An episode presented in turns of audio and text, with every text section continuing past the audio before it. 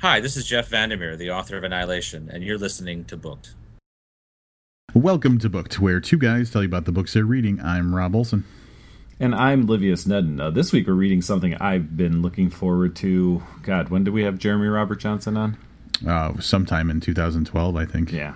We talked a little bit about it then, I believe. And um, I don't remember if that was actually on the air or not, but um, uh, Skullcrack City.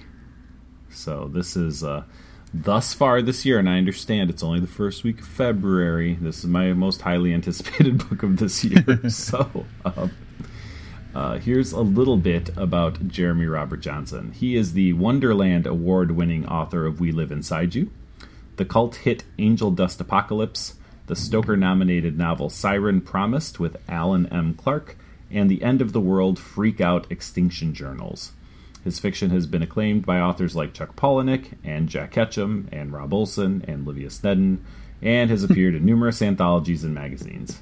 In 2008, he worked with the Mars Volta to tell the story behind their Grammy winning album The Bedlam in Goliath. In 2010, he spoke about weirdness and metaphor as a survival tool at the Fractal 10 conference in Medellin, Colombia, where fellow speakers include DJ Spooky, an MIT bioengineer, and a doctor who explained the neurological aspirations of a sponge. Jeremy also runs the indie publishing house Swallowdown Press and is at work on a host of new books. For more information, www.jeremyrobertjohnson.com. I'm going to challenge one thing. I think it's Medellin, Colombia. Okay. I'm cool with that. I think there's a little bit of an accent accent accent to That's it. That's cool. Hey, listen, how many Colombians do you think are listening right now? I mean, if you look at our download stats, there's some. Okay. Probably a couple at least. Sorry, Colombians. Love the neckties.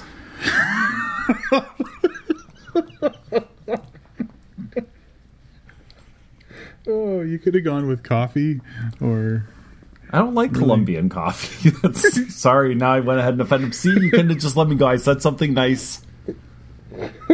Is it really All right, am I misinterpreting it? Is it the necktie that I'm thinking of? I don't know. They have some necktie thing. All right, let's leave it at that then. Yep. All right. Uh, here's the. Um, I need to compose myself. Here is the synopsis from uh, the Lazy Fascist website. You weren't always an agent of the apocalypse. You used to be a banker. Who knew that too much coffee and a few bad decisions would lead to the end of the world? Life as a corporate drone was killing SP Doyle, so he decided to bring down the whole corrupt system from the inside. But after discovering something monstrous in the bank's files, he was framed for murder and trapped inside a conspiracy beyond reason. Now, Doyle's doing his best to survive against a nightmare cabal of crooked conglomerates, DNA doped mutants, drug addled freak show celebs, experimental surgeons, depraved doomsday cults, and the ultra bad mojo of a full blown hexedrine habit. Joined by his pet turtle Deckard and Dara, a beautiful missionary with a murderous past, Doyle must find a way to save humankind and fight the terrible truth at the heart of Skullcrack City.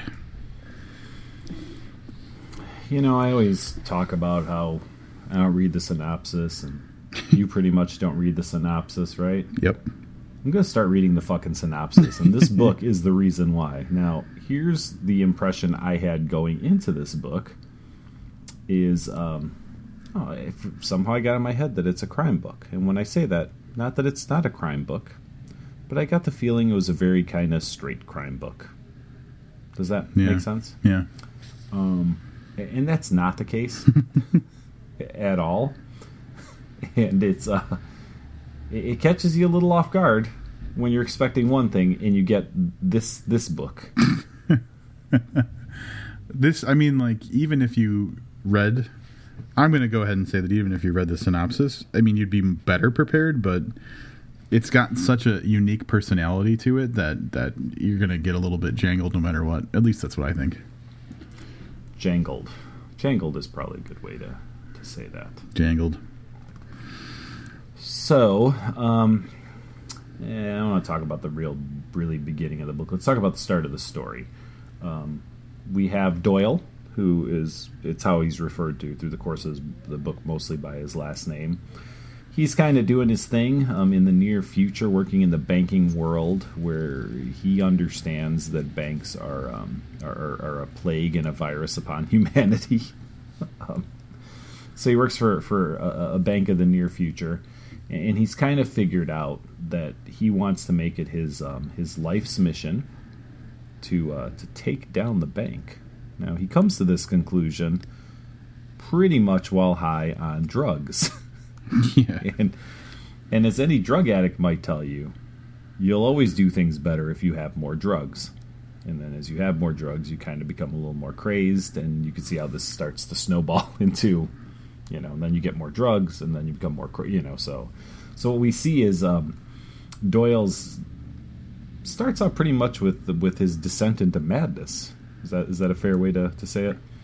I'd say so. Like at the very beginning of the book, he's pretty lucid and level, um, but he's already an addict. But he's at kind of a cycle. I feel like the book kind of went through cycles, like like um, not cycles, but but almost in stages. And and at the beginning, the stage he was at was like a functioning addict. Like he wasn't in any kind of full blown like binge of drugs or anything like that. He was he was probably as lucid as we could expect to have seen the character. Um, but then something he gets a promotion at work. This is the uh, the catalyst for his change, and the promotion at work at the bank basically makes him kind of like a, a like a compliance Auditor, officer or yeah. like an analyst or something that basically he uh, criticizes the work of of his coworkers to make sure that it's up to snuff for you know, being legally compliant and all that kind of stuff, more or less. Um, but to a person with a probably pretty typically paranoid personality who has a drug problem, um, the new position feeds into his want for, like, to find a conspiracy almost. Um, so he, at work, uh, you know, starts digging into things, but then starts an off the books kind of investigation of his company as well to try to find the corruption and, and, and ultimately, like Livius said, comes to the conclusion he wants to bring the company down. But in order to to be as good as he can, he needs to get the drugs, which he hasn't scored in a while. So um, he kind of sets out to reestablish connections with, um, you know, a drug dealer that he had a falling out with, and um, so while it probably wasn't very long since the last time he like you know went out and bought drugs, it's almost like he's kind of starting over. So there's a little bit of tension of going back to where he used to go all the time, and if the person that he used to buy from wasn't there, how's he gonna you know how's it gonna work and stuff like that. Yep. So needless to say, he finds more drugs, and the investigation continues. Um, all the time, he only has one friend in the whole world, Deckard, who is uh, who's a turtle. so he doesn't have a lot of friends in the world. He basically works and goes and home and takes care of this turtle. But now he's going to do this while he's high on hexedrine, which is the the drug of uh, uh, the the drug that's very prominent in this story. And um, I don't know. Did you get a feeling specifically? Hexedrine was kind of like I don't know, maybe like a like a focusing drug. I guess I don't know that I really ever got what the effect of hexedrine was. Um, I mean, obviously it, it, was made up for the book, but um, it kind of, for me, I had the impression it was kind of like either halfway between like meth or like Adderall, like you're saying, like mm-hmm. a focusing and ener- mm-hmm. well, Adderall would be focusing, and meth would be more ener- energizing, I guess, but also with like kind of a Viagra side to it. yeah, there's yeah, I forgot all about that. Yes, there's there's definitely. How could you forget? You know, I think I forgot that that was a cause of the drug more right. than oh, okay. forgetting that, that, Dick Twisty is at one point. And his name is Crooked D. Yeah, he has several names that he goes by through this book, all of them relating to his uh, his manhood, which has been mangled from uh, from over self use. Uh, I have quotes that support that, so we don't have to describe it too much now. Um, yeah, hexedrine basically, uh, at least the effects that are most important in this book and to our, our protagonist is the um, it, it makes you, like Olivia said, hyper focused, and um, you just like you don't sleep.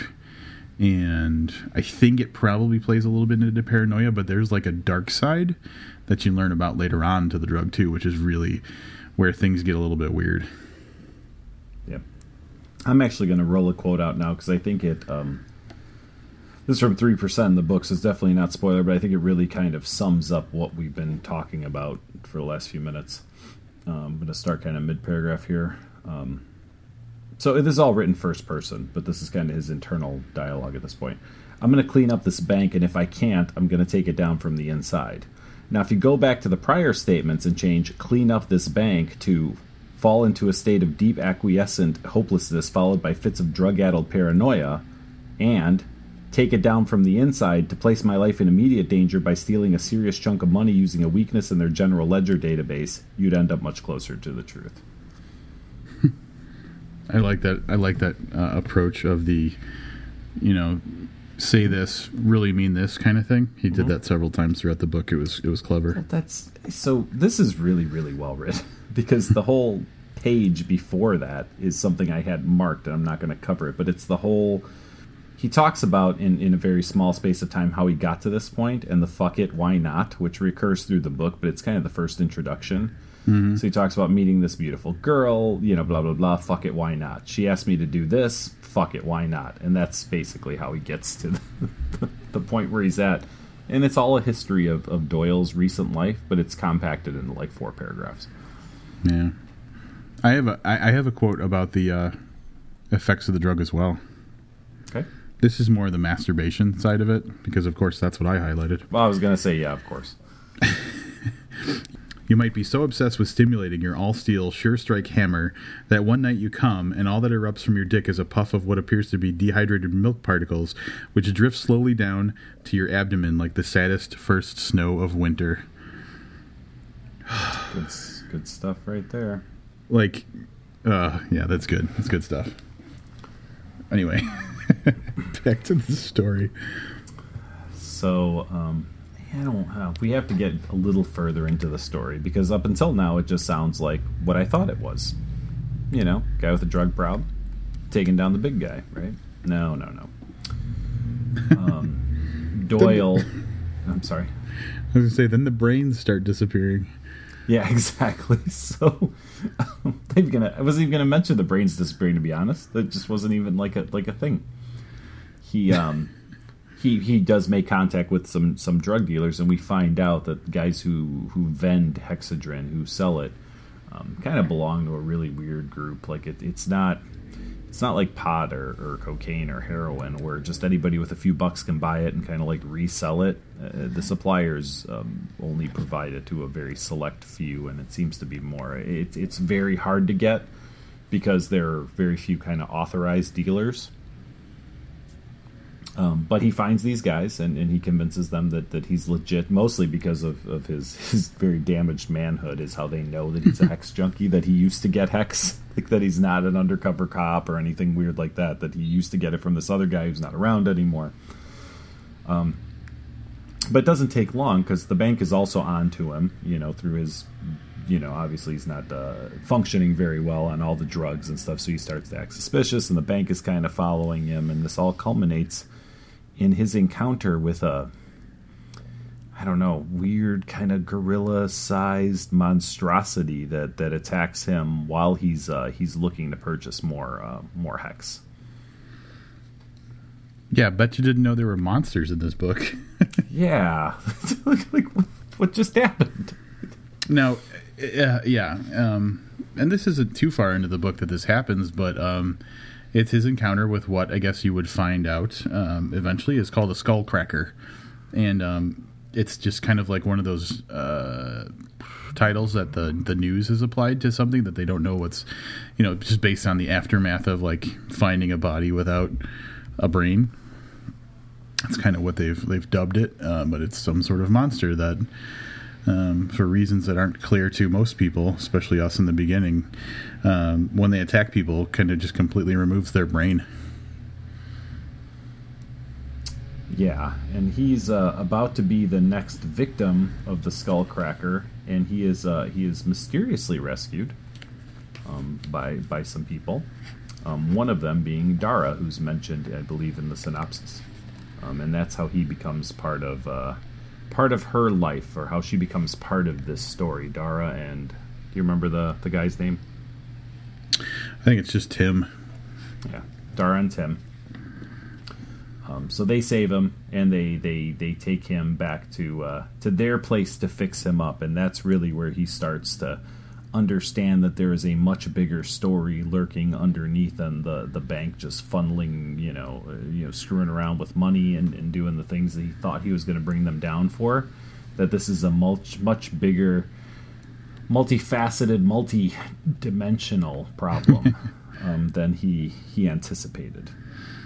Yeah, and so uh, that's probably the most we could really go into as far as story goes without wandering into really reeling things. That it's nice to just kind of learn on your own. Um, but yeah, it just becomes uh, this ragtag group of people, some like hopelessly addicted to this drug, um, trying to. Uh, you know, as time goes on, you know, obviously survive, but also try and figure out how to stop some very bad stuff from happening. And so he goes from this kind of really self-centered person who just for very you know just personal he doesn't really have a moral reason that he's trying to take down his bank. It's just what he decided he wants to do because he's been he's been a yes man for so long that he's just tired of it. And uh he just decides that you know instead of just keeping on going on forever he's going to take down that's his thing he's going to take down the bank. But he goes from that kind of just selfish spiteful personal cause to actually like fighting a bad guy uh, eh, with with these other people. So and it gets really weird. There's like some skull eating people. The whole drug thing gets t- takes a really weird turn and it, it mm-hmm. goes into a very supernatural uh, direction. Um, but like fucking incredibly well written and just really entertaining the whole time. Yeah, this this book is um, not only is it not a crime book, you know, at parts you want to say, "Oh, this book's bizarro," but it's not just bizarro. It's kind of science fictiony, but it's not just science fiction. like it's, I, I keep it's almost going. got some some fantasy to it a little bit. Yeah, but it's not really fantasy, and you know, and of course there's there's you know romance, but mm, it's not really romance. It, it's um I guess one of the reasons that this wound up at, at Lazy Fascist is Lazy Fascist kind of um, is known for taking things that, that are you know non genre stuff. I mean that's kind of their genre, right? Yeah, the stuff that's like in between. Yeah, so I mean this this fits like a glove in in that category because it's in between seven or eight maybe genres. yeah. So, um, and that's what. it's before we started recording, Livius and I were talking about, oh yeah, this reminds me of this book and this book, and between the two of us, there were like seven different books who were completely different styles and different, you know, genres and everything that the book solidly reminded of uh, us of, and not in a in a way that it tried to mimic it, but that it just like it had those qualities that we loved about those other books. Absolutely, and some of those books, some of my favorite books too. I mean, you know. I thought books. you were going to name drop. Oh, I, I should name drop. So, uh, Doyle reminds me somewhat of, um, you know, the, the, main character from Apathy and Other Small Victories, which I believe it's been months since we mentioned this book. way too long. Yeah, way too long that we talked about Paul Neilan and uh, Shane from Apathy and Other Small Victories, but just some of his, uh, which I'm sure will come through in the quotes, because where this is first person, every quote is going to basically be yeah. from Doyle. So I'm sure you'll get some of that, but some of the you know, self-deprecating humor, some of the, you know, kind of, I don't know, simplifying things that the world makes complex. That mm-hmm. you know, mm-hmm. that type of thing was just um, great. It reminded me um, somewhat of that. Um, Rob and I talked not a book necessarily, but The Matrix. In some ways, I, I think that it it had some um, relation to that type of storytelling as well. Uh, Rob threw out a few. Rob, you throw out a few. You thought the Raw Shark texts. There's mm-hmm. uh, not not the overall book Raw Shark text, but a very specific, um, really the Mycroft Ward character. Um, the part with the sharks. the, the part with. Sorry, it was the rawness, not the sharks.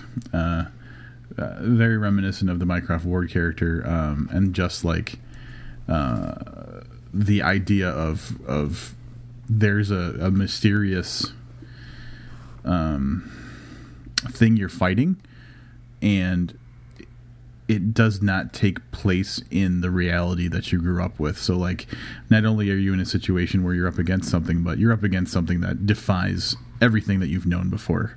So, it kind of a, kind of a feeling like that. Mm-hmm. You know, I'm not familiar with H.P. Lovecraft, but I definitely get the feeling that it's a little bit Lovecraftian too. I'm sure.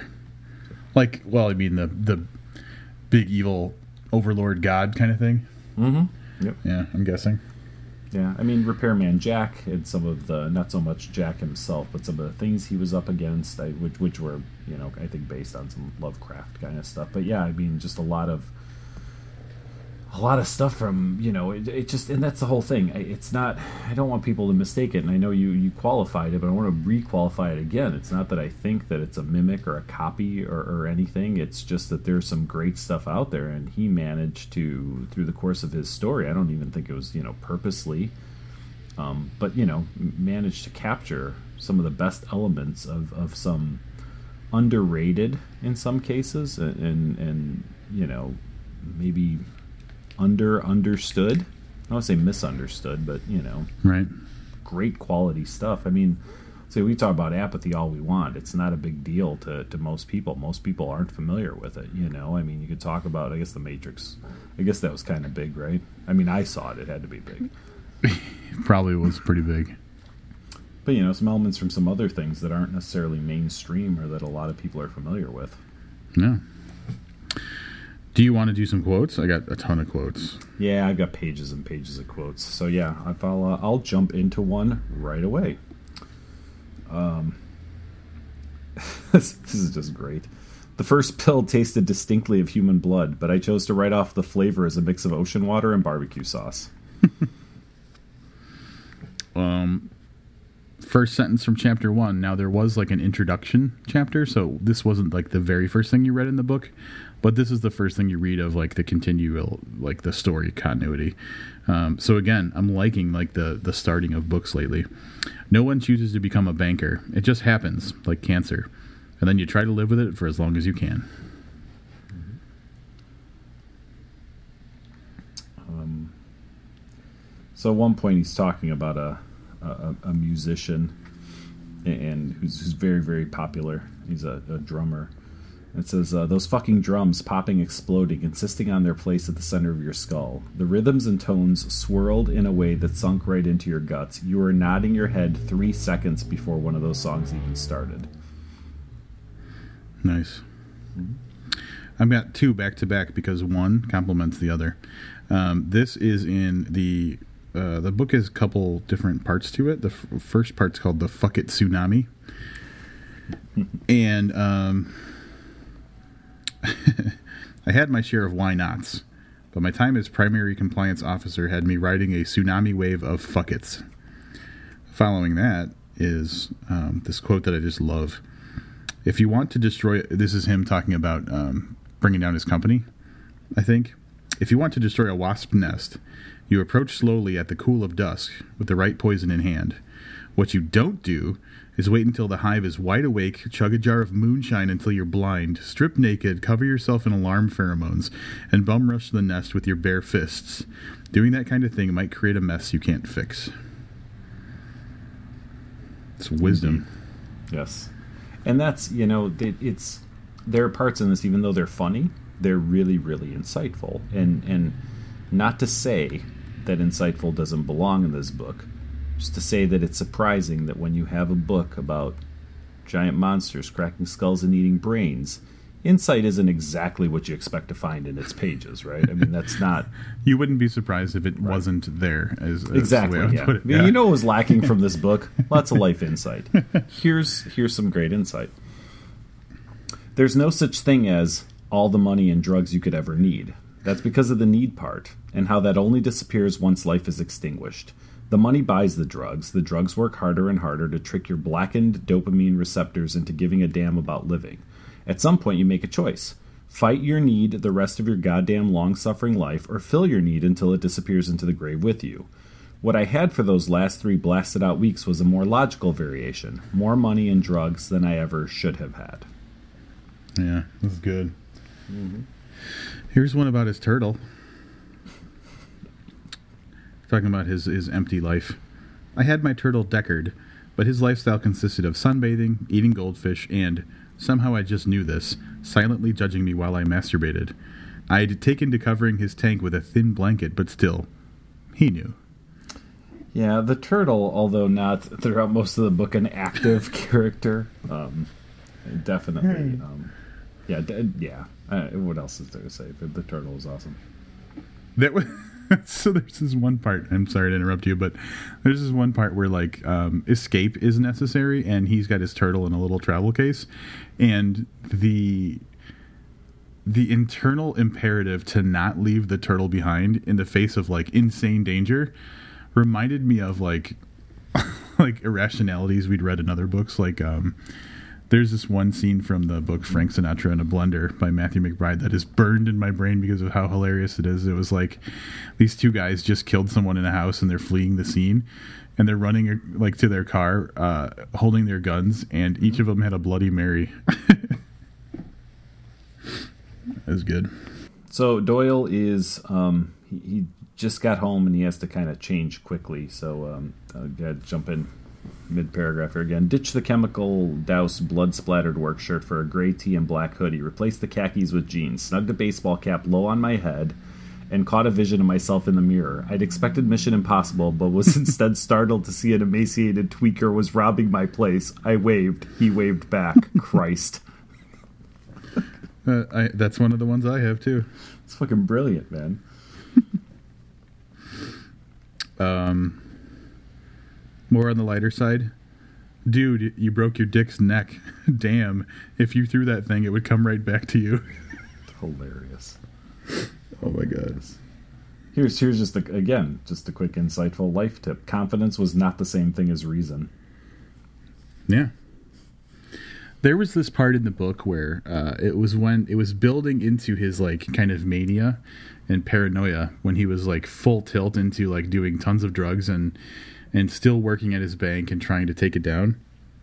He was convinced that like the government or the man or whoever, whatever uh, agencies out there were were trying to out to get him. Uh, were like monitoring everything he did. So he started doing these just weird, random things to throw them off. and this is probably my favorite of those. Went to the Save Mart and spent $100 on baby carrots. Abandoned those carrots in the jewelry section at Macy's. Great stuff. Um, to give you an idea of, I was debating on, you know, how much we are going to talk about this when I marked this, but I thought there's some, much like you know, Rob mentioned the raw shark text. There's always kind of that that story outside the story that's just hinted at. That's that's really really cool, and there's there's there's a bit of that in this book. So at one point. Um, some people in the know and Doyle are kind of talking, and they're uh, they're they're talking about other things that are going on in their I say this loosely their organization. Our other two local operatives are currently on loan to Los Angeles, investigating a new kind of film projector which causes us great concern. That's that line really cool. alone could spawn another hundred pages in this book.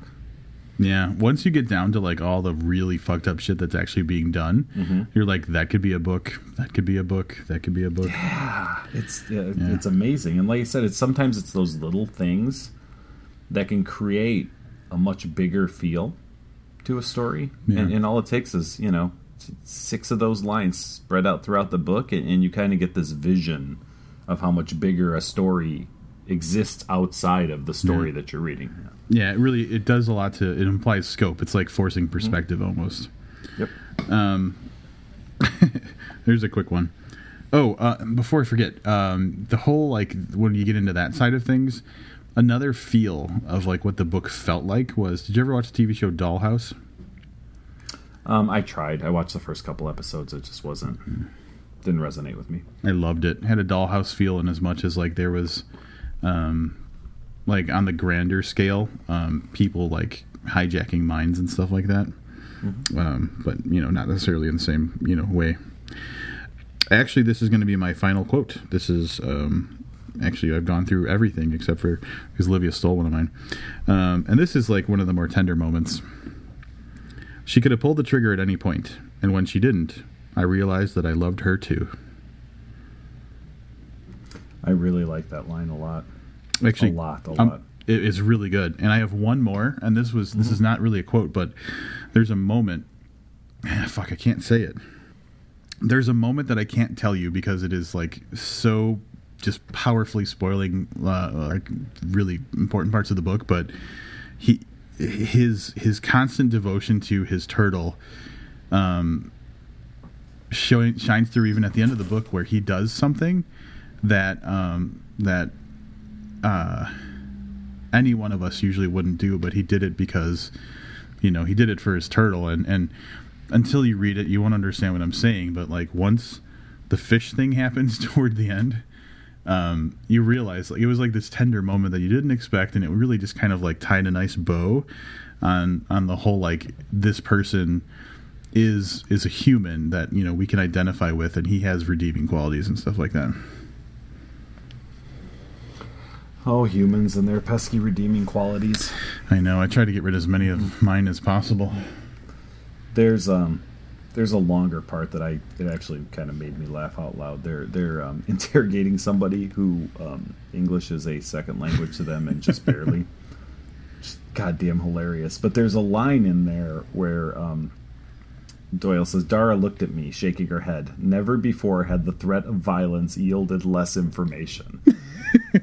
this is fucking brilliant, man. Holy shit, brilliant. I got to give it up for him. Like he he wrote this book really really well.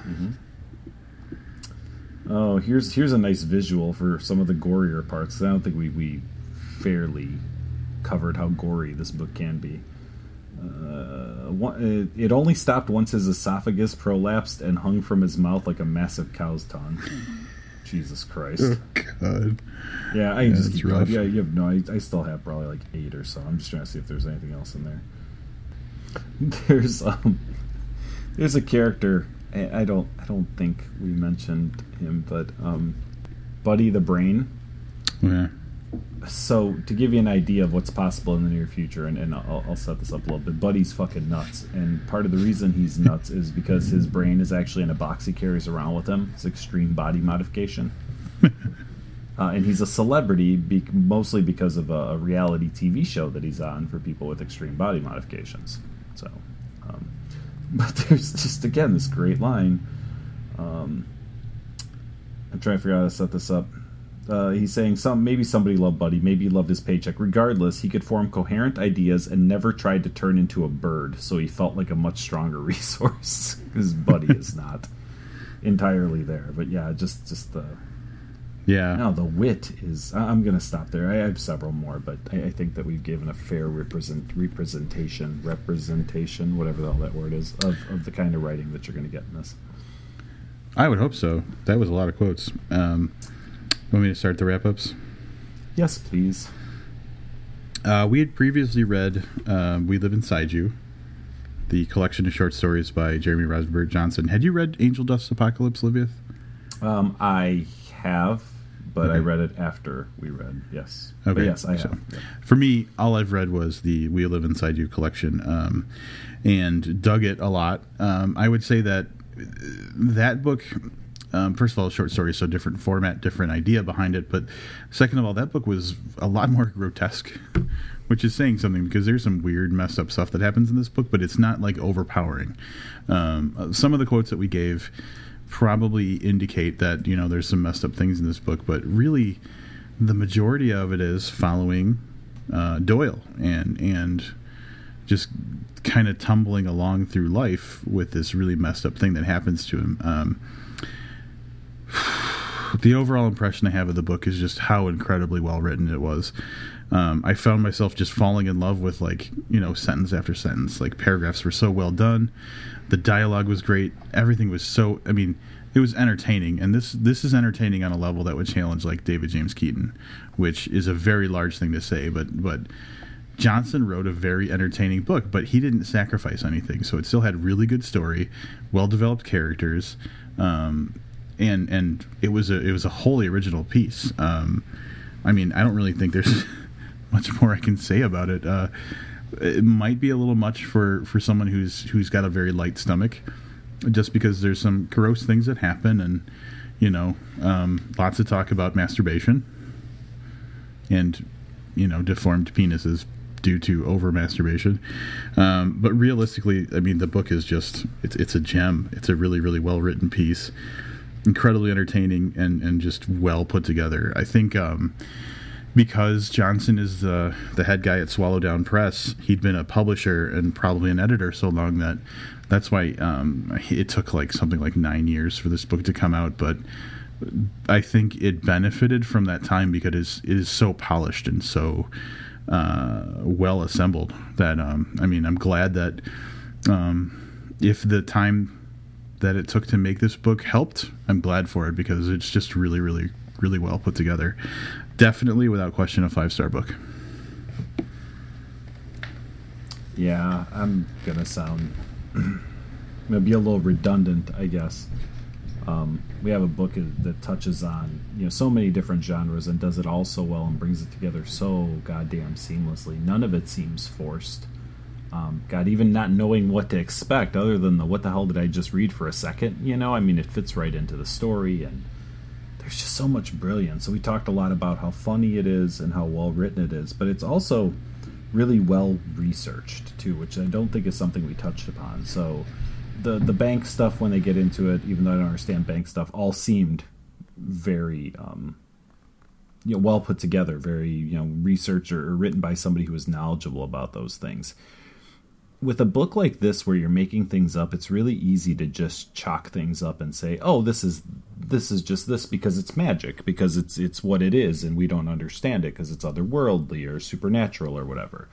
But even really late in the book where a lot of books kind of start to for me lose their steam a little bit, you get into that third quarter where it gets a little slumpy, like you're kind of waiting for the end.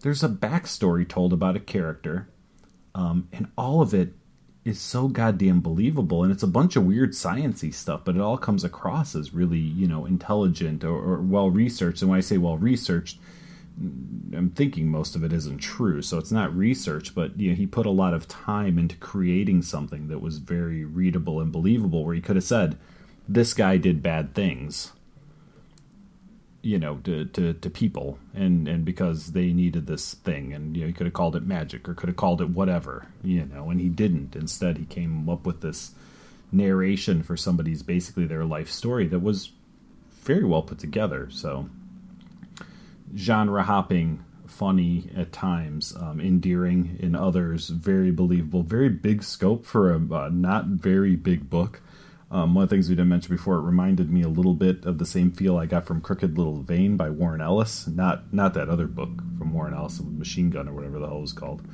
but the good Warren Ellis book, Crooked Little Vein.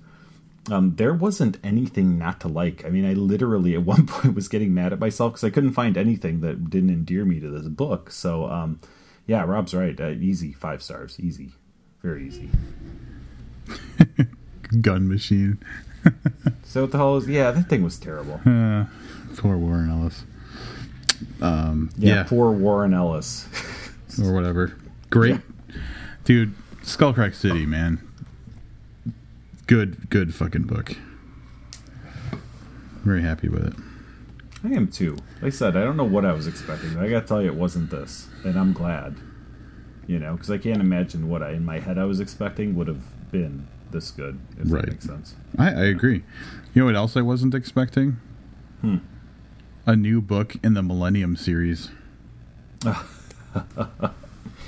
yeah, well, um, yeah. I, how did that sneak up on us? Because you and I were talking about the show, and this isn't new news. This is old news that became big news this week. So later this year, we are going to see another Lisbeth Salander. Salander. Salander. To really talk about Salander. Salander. I don't know. Salander. Lisbeth. We're going to see book four in the Millennium trilogy. If you don't Do know what the Millennium trilogy is, yeah. girl with the dragon tattoo, Girl Who Kicked the Hornet's Nest, and uh, Girl Who Played with Fire. I don't know if that's the right order, but that's what the books are. So Stieg Larsson wrote these books um, prior to his death, and now we are going to see fan fiction from his publisher. Yeah, and Livius says fan fiction because uh, if you don't know the story, I'm sure we've talked about it on the podcast, but probably like two and a half years ago. Um, at the time of his death, Larsson had um, he had a plan for ten books, but he hadn't written ten books. He'd written more than the three that were published. Um, whether they were all like intact or not is is not completely clear. At least I don't remember if it is. But what what ended up happening was he had a longtime girlfriend who was not his wife, um, and he has a family who you know legally has a claim to his estate. The girlfriend got kind of screwed on the whole thing. She's got the manuscripts, uh, but is fighting the family, and I'm assuming the publisher as well, right? Yep. and so there's this kind of ongoing like it's almost like a Courtney Love battle with like uh, Nirvana for like unpublished things. It's kind of similar to that, but in this case, the woman's not a crazy bitch. Um, Well, hold on. we don't know that she's not a crazy. She doesn't bitch. seem We're like a making crazy bitch. assumptions. No, she doesn't. She seems like she's very well put together. so, so that's not the stuff that Stieg Larsson wrote is not what's being released. What's being released is a new book by a different author. Fan fiction. which it's not canon, and this is what this Livius will will definitely put his foot down. Um, the author is. David Hang on, my page just refreshed. fan fictioner. I think you're right. His name is David Fanfictioner. Fuck man. You. so while you're looking, let me explain. And here's my reasoning. If Stieg Larsson died and that was it, there were three books, and, and the, the, the people demanded more, and the publisher said, "Well, we own the rights, so we're going to hire someone to do it." It's fine, you know what? That, that it is what it is. Somewhere there exist pages, and in my understanding, if I remember correctly, lots of pages of a continuation of the Lisbeth story. Um, it, and that's the other thing too. And I'd have to do a little bit more research, but I'm pretty sure that he always saw Lisbeth kind of going off on her own, if I remember correctly. And um, what's the other guy's name? Michael something. That's um, Uh, oh, the character yeah, Blomkvist. yes. So Michael Blomkvist with Yeah. a weird V in there that that doesn't get pronounced. I guess he um, is also going to be a character in this book, and I get the feeling that it's kind of I, I get the feeling they have no idea where Stieg was going with this, and that they're just throwing some shit together. So Yeah. Um, to illustrate that, uh, in December 2013, the Swedish publisher Norstedts announced that a fourth Millennium book to be published in August 2015 will be written by David Lagercrantz. Larsson's partner, Ava Gabrielsson, Gabrielsson had voiced criticism, criticism against the project, which will not use the unpublished material which is still in her possession like the previous novels in English language. Oh, that's the boring part. Um, the draft was reported as finished by Lagercrantz in January 2015. That's why it popped back up on our radar. December 2013 was when it was like announced. It just popped up now because the the draft just got finished. Um, here's the shit part. Uh, the Swedish title is insert Swedish noises here. Uh, literally translated, that which does not kill us, which uh, is probably the worst title for a book that I could ever imagine. And it doesn't have the girl uh, girl part, you know. how did they miss that opportunity to tie this together? Because here's what I'm thinking: if I walked into um, a bookstore and let's say I don't know, and I'm sure it'll be David Lazar Krantz, whatever the hell his name is, you know, and but it'll be Stieg Larsson's Yeah. Lisbeth or Stieg Larsson's whatever. How did they not call it like the girl who got written into some fan fiction or The girl who the girl who was created author. by the author that died so and someone else is writing this book i mean just to get people's attention to throw the girl the girl who with- sucked really bad in the fourth book. yeah exactly so i i don't i don't know what's happening there chances are we'll probably review it we'll read it so you don't have to We'll be bitter about it. oh and angry I, here's the whole thing maybe it'll be really good but i can tell you um, this guy only spent less than two years working on it I didn't get the impression that either one of those books was written by the creator in that amount of time. Oh no, I'm sure it was a really really long process. Yeah, so Unless this guy and this guy's a biographer. I don't know if I mentioned that to you before, but um, oh yeah, because the thing he's like best known for is like writing the biography of like a soccer player. yeah, it's Zlatan Ibrahimovic. Ibrahimovic, Can we review that too? the the No. the biography of Zlatan Ibrahimovic. Yeah, exactly. Just so I can hear you try to say that. Ibram, Ibrahimovic. Oh, that'll be the one where Rob definitely reads the synopsis. So, um, so yeah, I mean, it's it's disappointing. That's yeah. It's it's. I mean, you could call it an outrage. One could call it a complete outrage, a sin against an abortion of justice. An abortion of justice. That's yeah. So, look for that later this year. Um, uh, oh, but you know what? While we were talking, I decided I mentioned Crooked Little Vein and, and Gun Machine, whatever the hell that abomination was called. Um, you know, he's got Warren Ellis has a book coming out later this year too. So we're gonna go back to the Warren Ellis um, pool for one more time. Wait, Warren Ellis. Wait, hold hold the phone. What what's going on with Warren Ellis? No, he's got a book coming out later this year. Oh, I did see that, but I, I think I blocked it out of my mind. Are we going to It's go? called For, Normal. are we going to Are we going to go for it? I, I Crooked Little Vein is probably in my top ten books I've ever read. Here's the thing: we gave Daniel H. Wilson and his bullshit robot books three tries. Oh, that's So very we- very true. if we cut and run on Warren Ellis, I think we're doing a disservice to everybody. Yeah, I'm having trouble trying to figure out if this is a young adult book. And the reason I say that is it doesn't have the. Oh, maybe hold on. Maybe, Maybe it takes here. place in Central Illinois because it's called Normal. Oh no, never mind. It well, it says normal, and it's it, the the font they use is so bad that they actually have to write it in underneath an actual font. but the problem is in the small little picture, it says normal, and that says slash a novel, and I thought the slash was part of a Y, so I thought it was a a YA novel. Um, any rate, so November third um, will be, uh, or right around then, we'll be reviewing Normal by uh, Warren Ellis.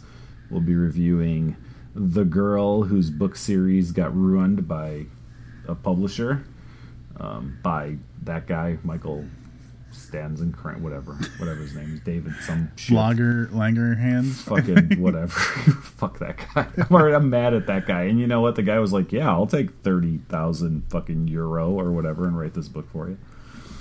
yep, that's August.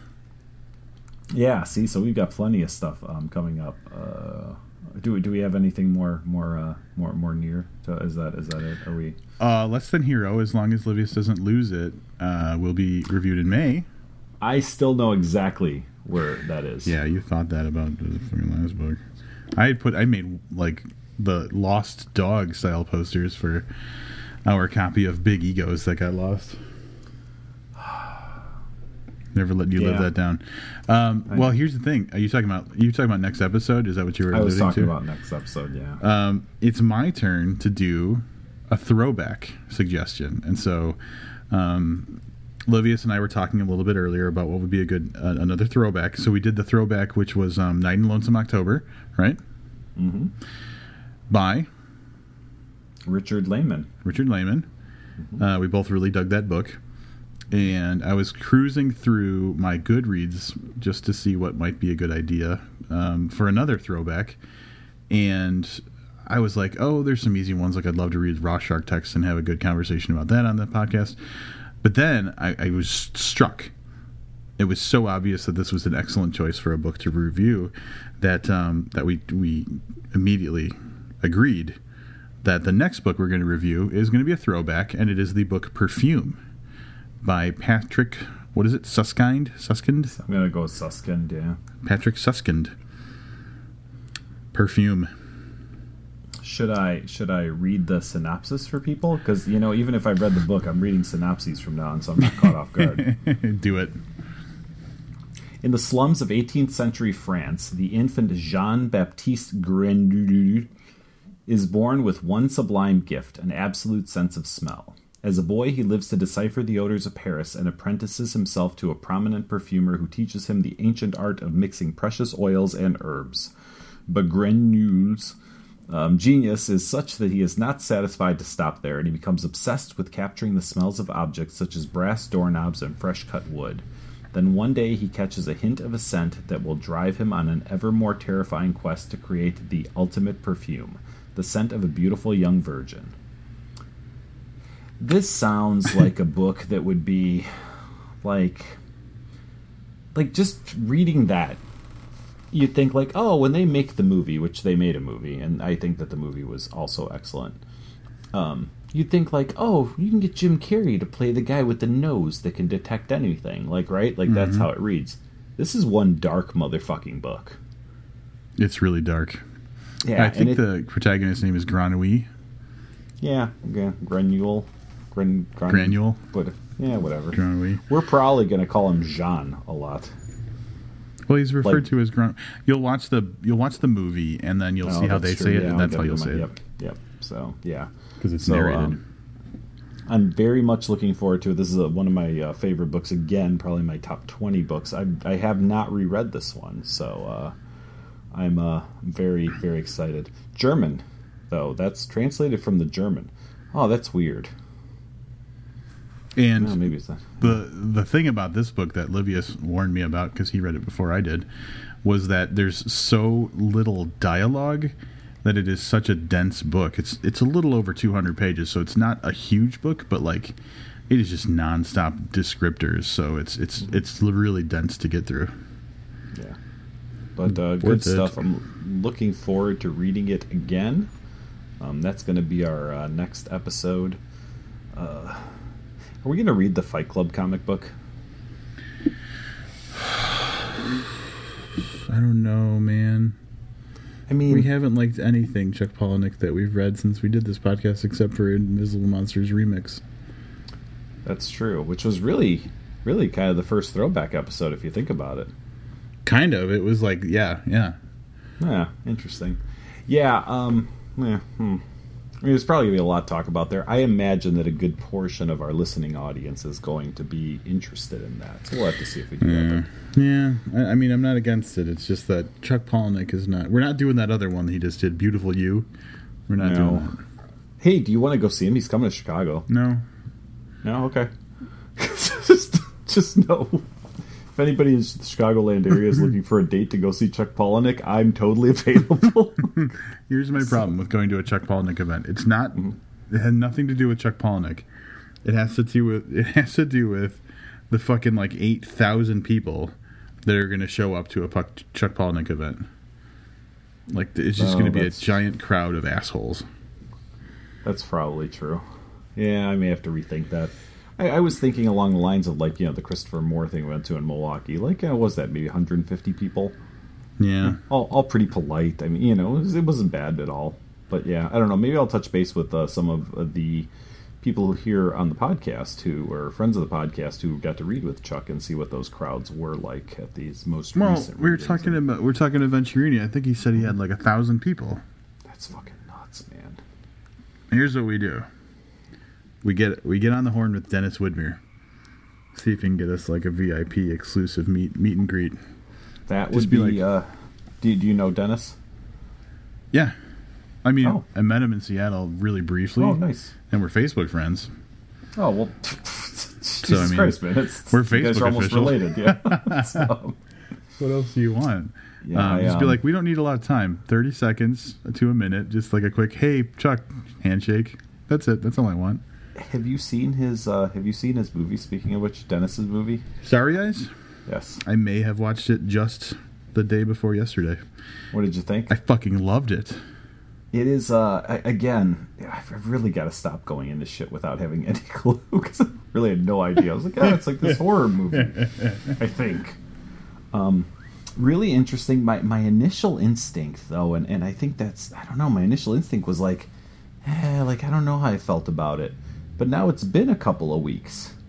And every time I see someone share the, you know, the, the, the jacket to the, the DVD or Yep. the T-shirt or whatever, the more I think about it, the more I think I need to revisit it. Because in my mind, I'm starting to like it a lot more than I did after I was done watching it. Which sometimes I think says more for a movie than initially liking Right. it. Like it has Yeah. it's stuck with you. Yeah. It's good. It was a good movie. I, I I easily recommend it to anybody who wants to watch a like a weird movie, not necessarily It's a scary. definitely movie. It's weird. weird. Yeah. Yeah, and I was just expecting like your straight up horror, and that's why I said when I got that, I was like, oh, "What the? What is this?" So Yeah, it's good. I like So, that ending. I'll tell you that. The ending, yes. Yeah, exactly. All Very right, um, we we have nothing else. We're done. Yeah, that's it. So come back next episode. We will be reading Perfume or reviewing it. We will have already read it, hopefully. I mean, we already have read it, but you fucking understand what I'm saying. Um, we'll be talking about Perfume, and uh, I'm very excited about this. It's my throwback, which means I, I, I kind of padded it because usually when I recommend a book, it's like an awful book, but this time we, we can't really go wrong. I have to go immediately erase my Goodreads review of it. Just like. uh, until then, I'm Livius Nedden. And I'm Rob Olson. Keep reading.